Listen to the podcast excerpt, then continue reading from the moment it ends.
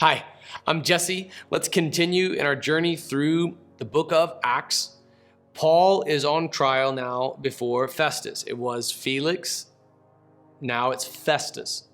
And the crux of Festus's understanding of Paul's case really comes down to the resurrection of Jesus. Here is Acts chapter 25 verse 13. Several days later, after Paul appealed to go to go before Caesar, King Agrippa and Bernice arrived in Caesarea and paid a courtesy call on Festus. Since they were staying there several days, Festus presented Paul's case to the king, saying, There's a man who was left as a prisoner by Felix. When I was in Jerusalem, the chief priests and the elders of the Jews presented their case and asked that he be condemned. I answered them that it is not the Roman custom to give someone up before the accused faces the accusers and has an opportunity for a defense against the charges. So when they had assembled here, I did not delay. The next day I took my seat at the tribunal and ordered the man to be brought in. The accusers stood up but brought no charge against him of the evils I was expecting. Instead, they had some disagreements with him about their own religion and about a certain Jesus, a dead man Paul claimed to be alive. Let's pause right here. These two figures that have arrived on the scene are King Agrippa and Bernice. If if uh, secular historical sources are accurate, this is actually a brother and sister who are romantically involved. So it's some gross intrigue surrounding them, but we know that these are historical figures. They've arrived on the scene, and Festus is explaining to them that he, he tried to hear out exactly what was going on. These Jews were pretty adamant about accusing Paul, but you know it's not the Roman custom. He gets the chance to face his accusers and make a defense. And when they do make their accusation, it's just like a bunch of Star Wars fans arguing about Jar Jar Binks. It's just a bunch of it's, it's a Jews arguing about Jewish law. And, and but what it came down to was this certain Jesus. I actually I I love that. a certain Jesus, a dead man whom Paul claimed was alive. To call Jesus a dead man is wholesale to denounce Christianity. We'll talk more about that later. Now, Festus continues his explanation to Agrippa and Bernice. This is verse 20. Since I was at a loss in a dispute over such things, I asked him if he wanted to go to Jerusalem and be tried there regarding these matters. But when Paul appealed to be held for trial by the emperor, I ordered him to be kept in custody until I could send him to Caesar. Agrippa said to Festus, I would like to hear the man myself. Tomorrow you will hear him, he replied. So now, Agrippa has been given this kind of flyover of Paul's case, and now Paul is before Agrippa. This is verse 23. So the next day, Agrippa and Bernice, they're always named together, I know it's gross, but here they are, came with great pomp and entered the auditorium with the military commanders and prominent men of the city. When gave, uh, uh, Festus gave the command, Paul was brought in. Then Festus said, King Agrippa, and all men present with us, you see this man. The whole Jewish community has appealed to me concerning him, both in Jerusalem and here, shouting that he should not live any longer. I found that he had not done anything deserving of death, but when he himself appealed to the emperor, I decided to send him. I have nothing definite to write to my lord about him. Therefore, I brought him before all of you and especially before you, King Agrippa, so that after this examination is over, I may have something to write, for it seems unreasonable to me to send a prisoner without indicating the charges against him. So Agrippa and Bernice enter with great pomp. The original Greek text here actually is the root from where we get the word fantasy. It's, it's all show. There's no real authority here. Uh, I mean, the dude is crazy and it's it's all just out of a sense of entitlement and the need to appear important. He's meddling in and is arranged for another hearing that still is not going to bring any other evidence forth. It's not going to prove anything else, but here's what it will provide another opportunity for Paul to publicly share the gospel. Imagine this sight, if you will, and imagine it from God's point of view.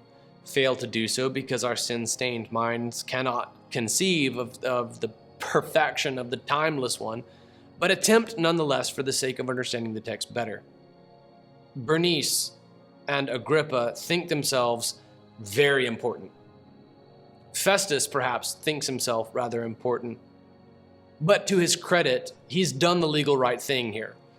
There's no reason to condemn this man to death. He has appealed to Caesar. I'm sending him to Caesar. He has nothing to write, though.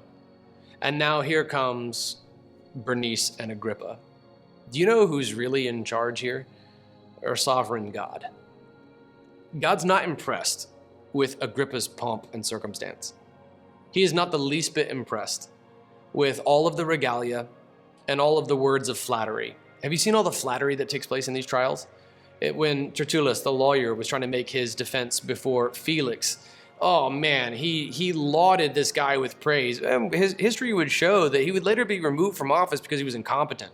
And the same thing would come up later. Felix and Festus would not do very well trying to mitigate these disputes between Jews and Gentiles. And and all of this is all of this is meaningless. Like the historical record would have nothing more to tell us about these guys. The only thing that we really know historically about Agrippa was that uh, he had an incestuous relationship with his sister for crying out loud. Like that's the guy who's now going to judge Paul, the apostle?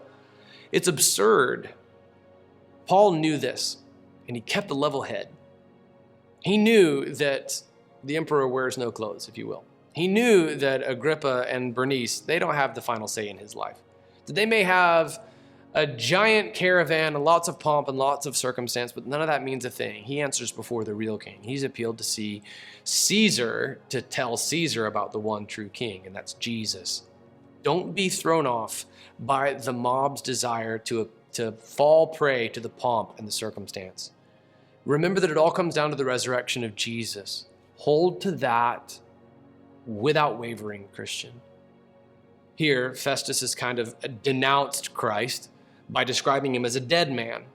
But Paul will nonetheless adhere to his testimony for the resurrection of Jesus, and not Felix, not Festus, not Agrippa, not Bernice, not even Nero to come would have any effect on Paul's testimony in the resurrected Jesus. Now, here we sit years later, centuries later, we know whose testimony outlived the others. We know whose legacy really matters. It's a common trick to say, be on the right side of history, but you don't get to control what side of history you're on. Everyone who's ever sinned has done so thinking he would likely be on the right side of history. Very few would do outright despicable things knowing they'd be on the wrong side of history. The bad guys never know that they're the bad guys. They think themselves the champions of justice. Usually, the ones who try to inflate their own egos along the way turn out to be the ones who are wrong. Agrippa. So, choose to be on God's side of history. That has never failed, ever. For millennia upon millennia, people have been opposed to Christianity. The Ottoman Empire tried to wipe out Christianity. The Byzantine Empire tried to wipe out Christianity. The Tokugawa Shogun tried to wipe out Christianity. Over and over again, it has failed. The French revolutionaries tried to wipe out Christianity. The Soviet Union tried to wipe out Christianity. The North Korean dictator family tried to wipe out Christianity. And none of them has succeeded. None of them will all of these who adhere to Christianity under the thumbs of dictators past have emerged victorious, have inherited an eternal kingdom future with a clear conscience before God, knowing that they adhered to their testimony in Christ. So, can you, Seattle Christian, do at least the same? Emerge with your testimony intact. Paul did it under this kind of pressure. He saw through the pomp and circumstance. You see through the pomp and the circumstance. See the virtue signaling for what it is it's just like Agrippa with all of his fanfare. None of it matters. None of it's real. What matters is God and His Word and His gospel. Stay strong, Christian. It's the book of Acts. It's just like what's happening today. Let's live out our gospel testimonies together. Are you ready? Go.